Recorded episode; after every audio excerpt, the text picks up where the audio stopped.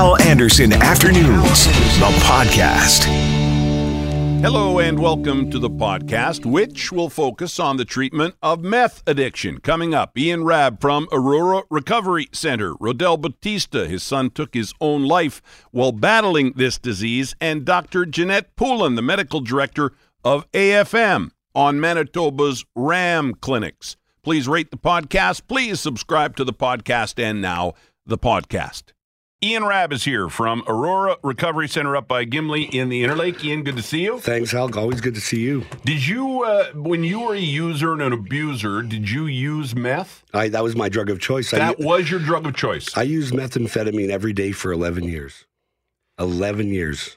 And so the stories we hear about somebody that's high on meth, everything about that is true. Uh, Give us the experience for you as a user and abuser. So I, I, of course, witnessed all the crime. I participated in it. You know, as you know, I was arrested seven times in the United States for my involvement in both organized crime and methamphetamine production and use. And um, it's all real. It's all very real. There's benign users that will just use, and you, you won't hear from them. I think there's a lot of those.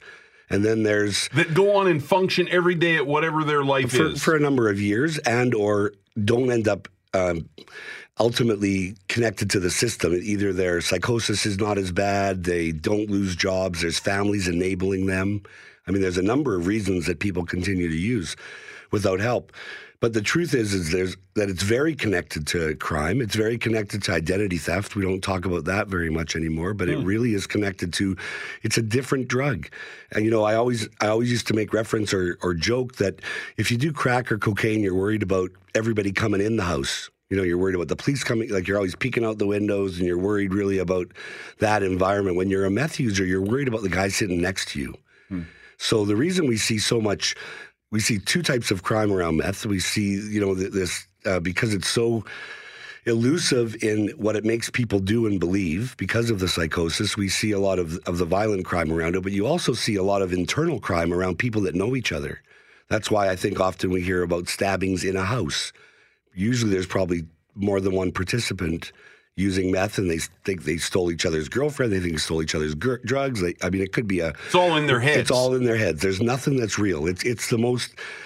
It, it is one of the most crazy disease around what goes on internally. I mean, it's very similar to crack cocaine in that. Um, but you know, some of the crime we're seeing today, like, you- you know, we don't hear about domos being robbed or 7-Elevens being robbed anymore, right?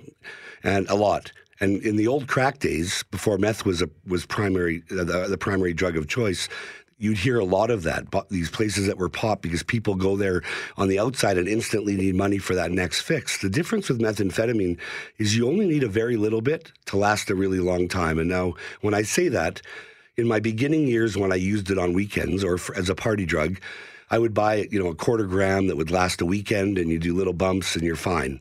By the end of my use, you know I was I was shooting up half a gram every two to three hours. So it, it changes the dynamic. The drug changes its dynamic over the years. The people you end up hanging out with. In the beginning, I was hanging out with fancy people like Celebrities. celebrities, as you know, Right. and people that were doing you know private jets and weekend drugs, and we were having a good time. And and ultimately, as you become a you know as you be, as it becomes your life, and you become kind of invested in it, um, ultimately you start heading towards people that are worse off, and, and you end up with the lowest of the lowest.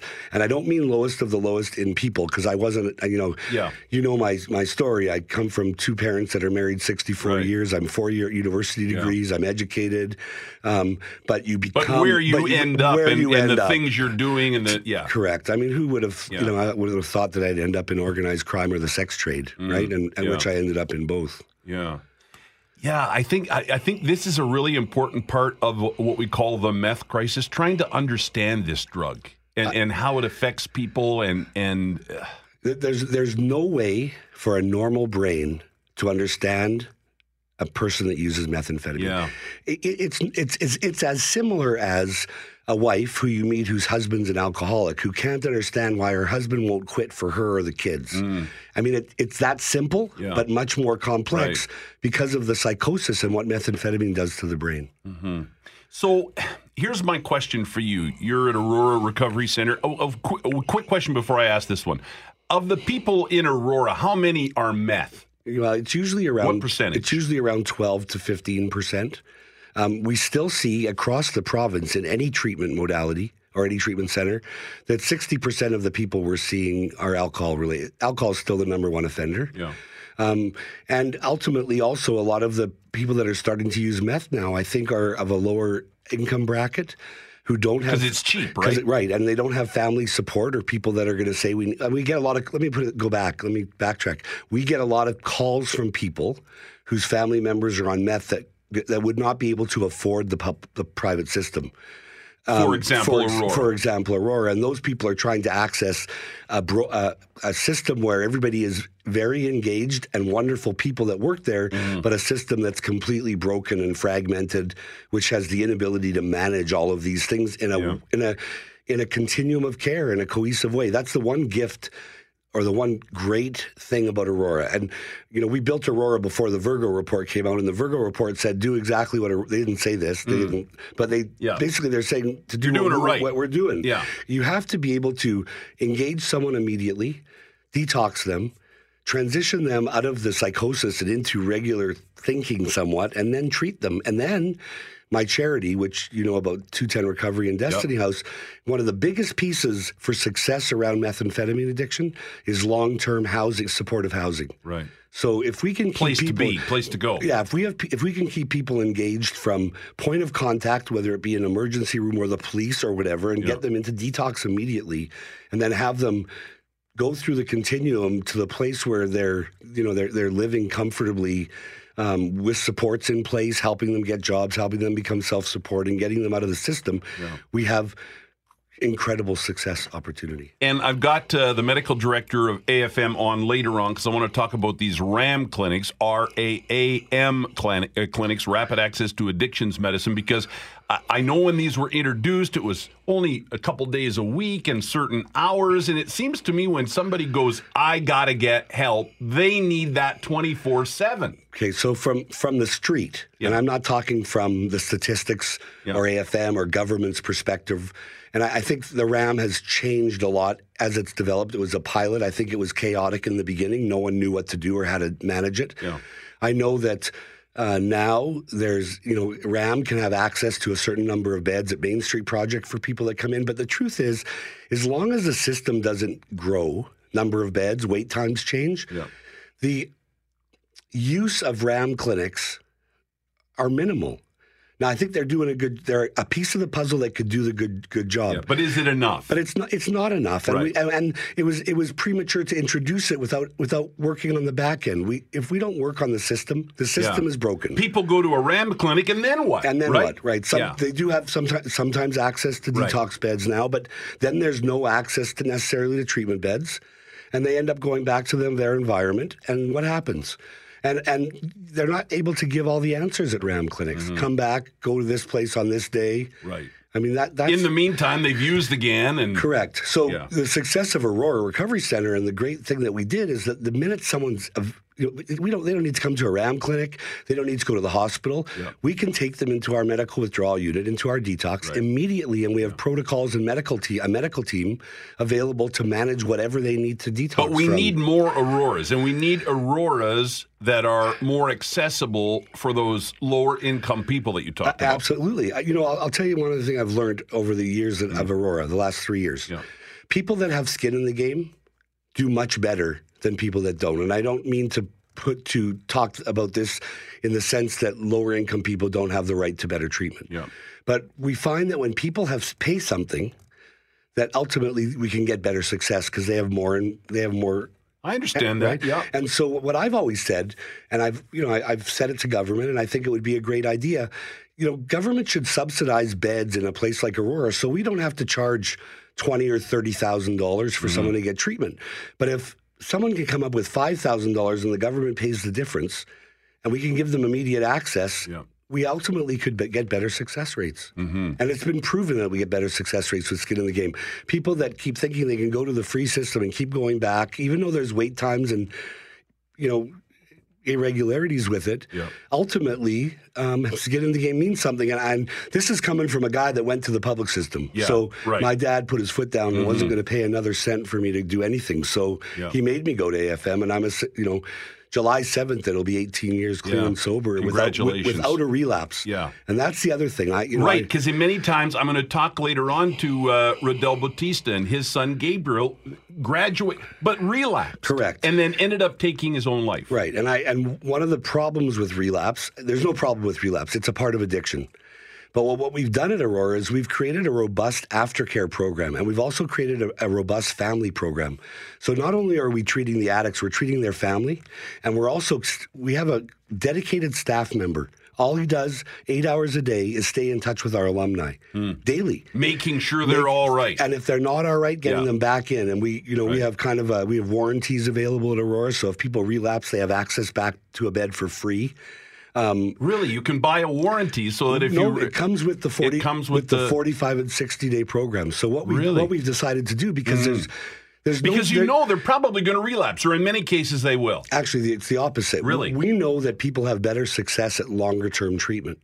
We know that what happens is at 60 days, you get two times the chance of success than at 30 days.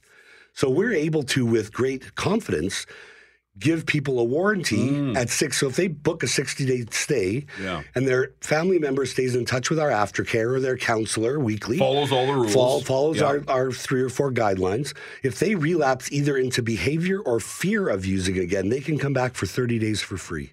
Hmm. So we, we, we know that the success rates are greater at 60 days. We don't have programs like that in Manitoba. Yeah. How many beds? How many beds do you think we would need to add to the system to to deal with what we've got happening right now with meth? Well, you, you probably don't know this, but in Canada, we have 2,200 beds total for all of Canada. Twenty two hundred in the whole country. in the whole country for treatment beds, which is which is a sad state of affairs. I think that if it's not about it's not about the number of beds, it's about doing treatment properly. Mm. I think that if we could get 20 beds and do it successfully and get 20 more people off the street and show success in that, Right. that then you can add more beds. I think that really to combat this problem based on what I'm hearing about people going the number of people showing up at the RAM or the ERs or at Main Street Project with a meth problem, we probably would need I would say upwards of around 50 beds for men and probably the same for women if we're going to better the system. But we have to do it. We have to do it better. We need See, it. and that doesn't detox sound like be- right. Detox beds Yeah, and treatment beds right. are two different, Different things. things, right. Transition transitional housing are a different thing. Yeah. And we need to increase the whole spectrum of care and do it right. But to me, that doesn't sound like a whole lot of beds. Like it seems like we could we could deal with that and get that number up fairly quickly. Or or or, or am I wrong? Well, I think once even even with those beds, we're going to need more because right. you have to remember. I in- understand, in, the but at least we're starting to tackle the problem. We have to start somewhere. But Right. if we're going to do beds, do them right. Get the players in the room that know what they're doing and do them right. We also need places for people that have relapsed because relapse. So, methamphetamine, we're talking about meth right now. So there's different reasons people relapse for, off of different drugs. Mm. Methamphetamine depletes all of the pleasure sensors in your brain completely. So your serotonin uptake inhibitors your, uh, uh, in your brain stop working completely when you get off the drug. So there's nothing pleasurable in life for a considerable amount of time. Like you really, it's a very, it's it's a stimulant that stimulates everything in your life. Right. So it's it's a real problem. That's why you have to have this continuum of care and understand what happens with meth addicts. And the reason that the relapse is so prevalent is because they're sitting in a place where they don't feel pleasure. So you have to replace things in their life to give them pleasure and start building the brain chemistry back up so that it works effectively. And there are some drugs that can be used to do that as well. Well, listen, I appreciate you coming in and, and talking about this with me, and and um, you know, congratulations on the success of Aurora because I know how hard and long you worked for that, and so and congratulations on 18 years, which is incredible. And uh, you're an important voice in, in this meth crisis out there, and, and I hope they're listening. Well, I'm trying to. I'm trying to be that voice. I, you know, at every table I sit at, and I, I sit on many. I've sat on many task force over the years, Boards and- boards yeah. and stuff. You know, I'm I'm I'm really the only guy there that says, you know, I I used meth, I Yeah. produced meth, Right. I sold meth. Everybody else there are great minds. Yeah. That They wanna help. They want to help, but they really don't understand the insidious Mm-hmm. insanity of the drug of methamphetamine. And I did every other drug too, Hal, so, Right. and alcohol. Yeah. So I'm not Yeah. dumb when it comes to those ones either. Um, or, or I've been the only homeless person sitting on the homeless task force. Like, Yeah. it, it's a very interesting conundrum that we have. But we, you know, I, I hope that officials are ready to listen. and to listen to the right people because there's a number of camps out there that believe different things. We all know that we need some kind of long for, long-term treatment for for meth addicts, sometimes up to th- you know a year or longer of you know systems in place that can keep them you know keep them safe and engage them in the recovery process.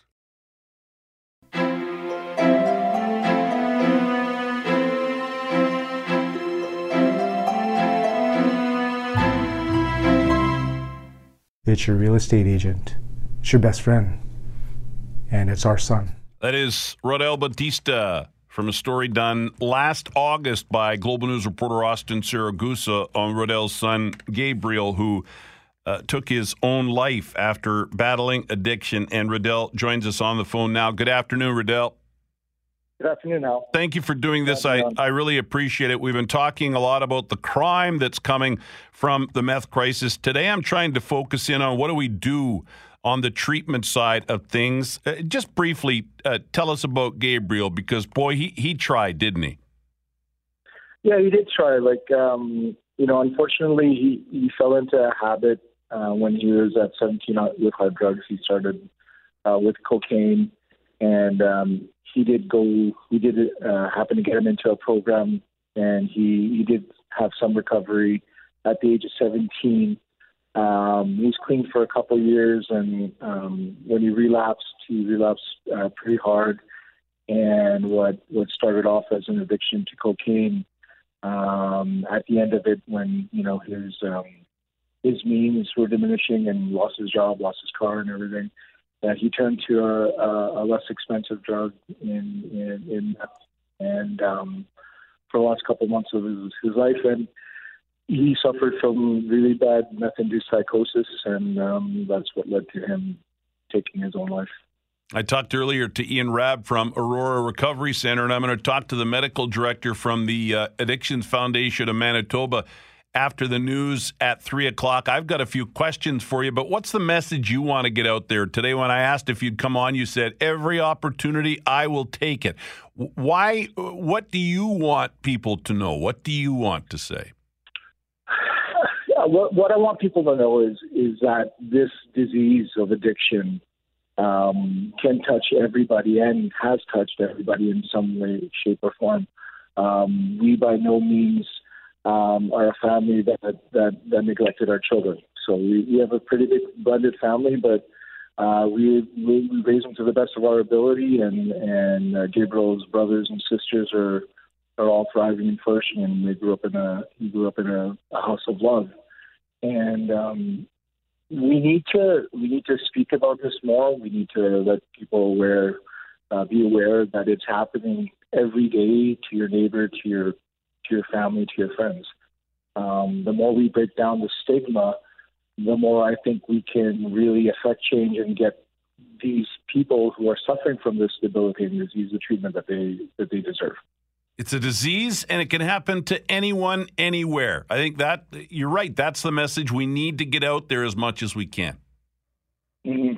And, the, and the more we talk about it, the more experiences that we share, uh, the more people that come forward who have suffered, you know, uh, from this disease, who have suffered with their with their family members who have suffered through this disease, the more awareness will be will be made. This the sad thing is is where we've been very public with our story, um, but we've been contacted by you know dozens, probably hundreds of people who suffer in silence, who are afraid to seek the help of their family and friends because they're embarrassed because of the way that addicts and addiction is looked at in, in, in today's society. I mean, we've come a long way, but we've got so much more to go when it comes to um, knowing what drug addiction and mental illness is, is exactly about. And Gabriel, at the age of 17, seek treatment in a youth program. He graduated, but then relapsed. And by the time he relapsed, he was over the age of 18, and then he struggled to find help, right? Yeah, it's it's jumping through hoops to get there. So I know you're speaking to AFM. You know, there were windows of opportunity where he wanted to seek recovery. Um, so you, you you call the numbers, you call the organizations that you know of, and you know it's it's a you know four week wait to even have an intake appointment. Uh, so you get into the intake appointment, and they, they they find you a treatment center or find you a solution. um, your your child needs to go through detox and be totally detoxed by the time they enter rehab. It's not a very comprehensive program. You can't go to one place and, and get advice on how to go through uh, the system or how to maneuver to, to try to get treatment. Um, other than, than finding places that, that you have to you know pay out of pocket to to get treatment. Um, it, it's it's it's an obstacle at, at every point in turn to find that treatment and and because he's an adult, he, you know, if if he answers the question to their liking, you know, anywhere you take them, he gets released into into the public. Yeah, and we heard that from Ian Rabb uh, at Aurora, and, and Aurora, you know, Aurora is not an inexpensive place to go to deal with treatment. But uh, Ian said the same thing, and and police are saying we can't arrest our way out of the crime we're seeing so that's why I wanted to focus on the treatment side today because I, I get the sense I don't I'm, that's why I'm doing this today and talking to different people but I don't get the sense enough is being done and yesterday we tried to find people from this uh, meth task force to talk to us and they would talk to us but they wouldn't say what's going on and they say the report will be out, out at the end of June and I don't know. It just seems to me like we've got a crisis. There's no question about that, but we're not doing enough about it. I don't think the right people are being affected by it. You know, it's going to take a tragedy that hits home on, on a real level that's going to make people really take notice because right now it's it, it's um, it's looking at it in, in the criminal way, like looking at what what meth addicts are doing and, and the violent crimes and the stories that we hear out of Health Science Center, and that's that's what people are hearing, and they're not they're not really taking a deeper look to seeing what's causing this right? So I don't know. I don't know what the answer is, but I, I know that we, we need to really open up the conversation and get more people involved because obviously government stalled. Uh, politicians aren't, aren't really aren't really taking action, and it needs to happen in a very big way in the community. And there there needs to be more of a voice from the community saying that we need to get this done now, uh, and not just trying to patchwork uh, you know, a proposed clinic that, you know, I, I read a story the other day in the Sun that, that Scott Billeck had that there's a new meth treatment going out that $18,000 is being invested into this into this program. And and that's not going to help. It's a start but it's not going to make change right now. It's not going to affect any uh, effective changes in the system that, that we have going right now. You know our healthcare uh, um, professionals are, are are, are at their wits' end. They don't know how to deal with with addicts that come in and that, that have a tendency to be violent when they come into the emergency room. And once they go through that process, there really isn't anywhere for them to sit um, to find treatment or to get help. They're they're left to go on their own volition and in, in, in their own power to to leave just because they've, they've answered a few questions that you know are, are sufficient for for them to do listen to the public. So. Rodel, thank you very much for doing this. I, I really appreciate it. I'm I'm so sorry for your loss, and uh, please continue to speak out about this. Uh, you're very courageous for doing it. Thank you very much, Al. And you know, anytime you, you, you want to discuss any of any of this, feel free to call me. Thank you very much, Rodel Batista, joining us. Uh, his son Gabriel was addicted uh, graduated, as I said, from a youth program, but at the age of 18, once he turned 18, he could not get the help that he needed and took his own life.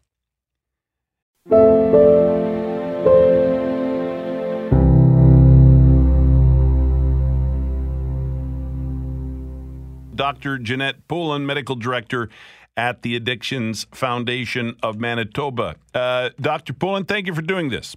Oh, my pleasure, Hal. So, uh, explain the, the. I want to talk about the RAM clinics. These are the Rapid Access to Addictions Medicine Clinics, the RAM clinics. Uh, explain uh, when they were introduced, what they were doing then, and, and how they've changed and what they're doing now, if that's the case. Absolutely. So the RAM clinics are uh, quite an interesting model. It was actually developed after a very successful program in Ontario. And what these RAM clinics offer and what's unique about them is they're a walk in, uh, direct access to addiction services. So that includes um, an addictions expert, um, usually a physician, um, a nurse, and a counselor, who can not only do an assessment at that point of time, but provide them with the care, start treatment um, uh, immediately, and integrate them into the rest of the addiction services. So these clinics first began in about September 2018, so we've been about eight months in, and what we're seeing is uh, large uptake in terms of uh, Manitobans uh, seeking these uh, seeking these clinics. And not only that um, is the transition of uh, the individuals from the clinic into the rest of the healthcare system, meaning things like primary care, um, addiction services such as uh, residential programs, private clinics, um, and, and such forth. And how many uh, people, how many Manitobans, Winnipeggers, Manitobans have been helped by the RAM clinics? How many people have you seen? Yeah, so we have five sites currently uh, two in Manitoba, one at the Crisis Response Center, one at the River Point uh, Center, and then we have one clinic in Brandon, one in Selkirk, and one in uh, Thompson, Manitoba. Each of these um, have served, um, I guess, in total over a thousand Manitobans um, in the span of these eight months. And a th- so a thousand Manitobans have come wanting help, and then how many of them uh, are are still getting that help in the system? Uh, so what we can say is that um, when we look at the follow-up data, most are still, and what uh, what that trend, which is kind of interesting, is that we're seeing more and more follow-ups currently. So not only are people being directed into other services, but they're also utilizing the RAM clinic for follow-ups, and that's certainly um, in the you know 600 range. So that tells us it's meeting a need that even if there are wait times elsewhere, um, people are accessing the counseling services, um, they're receiving uh, medication and having followed up to that. It might be different psychotherapies such as CBT. Um, so uh, it is meeting a need that certainly um, helps um, helps bridge the gap uh, between these systems. Uh, another interesting thing is that um, you know when we look at the substances, and I, as I understand it, crystal meth um, has been uh, the topic you've been yeah. discussing today. Um, what we are noting is that about 50% of those entering into clinic are presenting primarily with alcohol use disorders. So that's still a really important topic that we don't necessarily um, give all the attention uh, that is required. And then about 25% are coming in with stimulant use, including crystal meth, and about another 25% for opiate use disorder. And so um, even when we look at numbers for medical treatments, we're seeing, you know, over 200 were started on Suboxone uh, during these past uh, eight months, which is the recommended treatment for opiate use disorder. We have about 150 that were started on naltrexone and acamprosate, and those are medications medications that are used for alcohol. Um, so we're seeing um, a, a, nice increase in people accessing the care that they might not have uh, otherwise.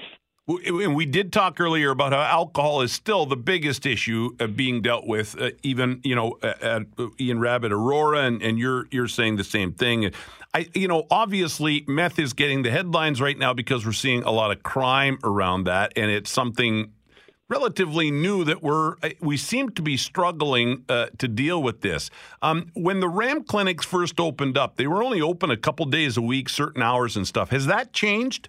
Uh, currently, we're in the review of process to because this started out as an initiative. We're in the eight months, so it's kind of at that midpoint where we're starting to look at um, what do we need to do, where do we need to expand, and so um, proposals have been put in, and government uh, will be reviewing kind of the data and where we need to go um, with that. What I will say is that when we look at the model in Ontario, um, what they did was they expanded in locations um, uh, as opposed to a length of hours at a certain clinic, and so I think think it's really important to see who is accessing, where are they accessing, and where are those needs. And often, um, as a provider in the system, I hear many people uh, throughout the province saying, "What about us?" and "What about us?" And so, um, uh, understandably, our geography is spread out, and so I think um, how to uh, provide services that can meet the needs of all Manitobans is a factor uh, to consider within this.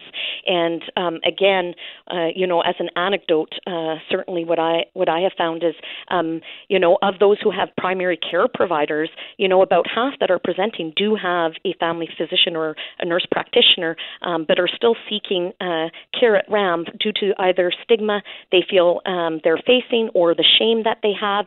And so I think part of what RAM is also offering is help to break down some of that that stigma that still exists um, in our world today when it comes to uh, addictions. And the reason I ask about the clinics and the hours and days they're opened, and, and you're the expert. That's why you're on my show telling me and, and answering my questions. I don't know. It just seemed to me that certain days and certain hours, eh, you know, if somebody decides I need help, they need help right then and there, not Tuesday at, at four, you know? Yeah, and that's something that is uh, always kind of an innately uh, challenging question. And you know, um, in in an ideal world, we wouldn't be facing this at all. Um, that being said, um, certainly as an initiative, one of the things is looking at hours and days. And um, I can say that we notice trends. For example, uh, Mondays tend to be busier than the Thursdays, and do mornings, afternoons, and evenings. Which ones accommodate more? And so, um, as we're putting resources forward, these are some of the the things that we will look at. One thing I will say is that of persons who are accessing the care, and I think when we look at kind of the follow up numbers, um, you know, certainly we want to meet people where they're at and when they're uh, uh, when they're ready. Part of that also means preparing them for what the treatment uh, might look like, and I think when we see more people following up, that means getting them ready to get into, for example, a residential program or transitioning them into a community base. So, um, you know, uh, that that does mean offering care in in different hours, which does happen happen um, with some of our nurses who are staff full time, even if the clinic is um, open for new intakes only in the uh, short term period. So we are doing a lot of uh, follow up um, and uh, other duties associated with that in, in, different times. But certainly moving forward, these are the things and the factors that we're we're certainly going to want to consider.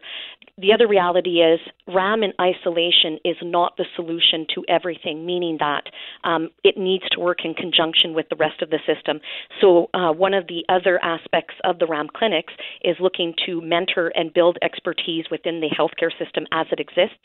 Um, so one of the, uh, I guess, initiatives that's coming out of this, and one of the responses that we're seeing is that you know acute care services and primary care are saying we realize this RAAM is here. We realize our patients are accessing these services. How do we help?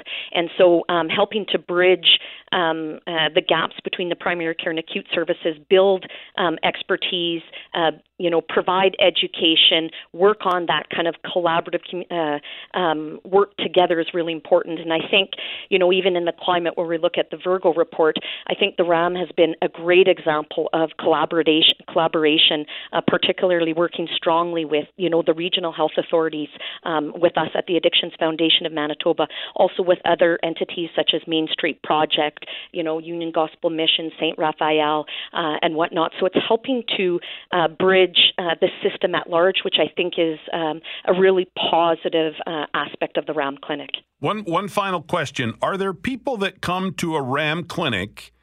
But then there's no place for them after that because, you know, we hear that treating, especially meth, is, you know, a, a multi step uh, sort of a, a, process, right? So if somebody comes to RAAM and says, I need help, do you ever uh, have you had anybody that comes wanting help, but there's no next step for them? Uh, personally, when I have worked in the clinics, I have never seen that. Often, our crystal meth, we're bridging into uh, our um, withdrawal management services. Um, so that's particularly a Main Street Project and uh, AFM's Eaglewood up in Thompson, um, uh, and transitioning into there into um, a residential program. The other reality is sometimes they need mental health, and so um, that might be communicating or helping to develop relationships um, to bridge them into the mental health care um, unfortunately, sometimes if they're in pure uh, psychosis, we do need to um, uh, support them back into the emergency services. So, really, it's uh, upon presentation making a plan, um, uh, which may include same day or within a couple days, um, one of the other services, but certainly with follow up with the RAAM clinic uh, in the interim. Dr. Poulin, thanks a lot for this. I really appreciate it, and, and good luck. You've got a, a really important task. Thank you very much, Hal.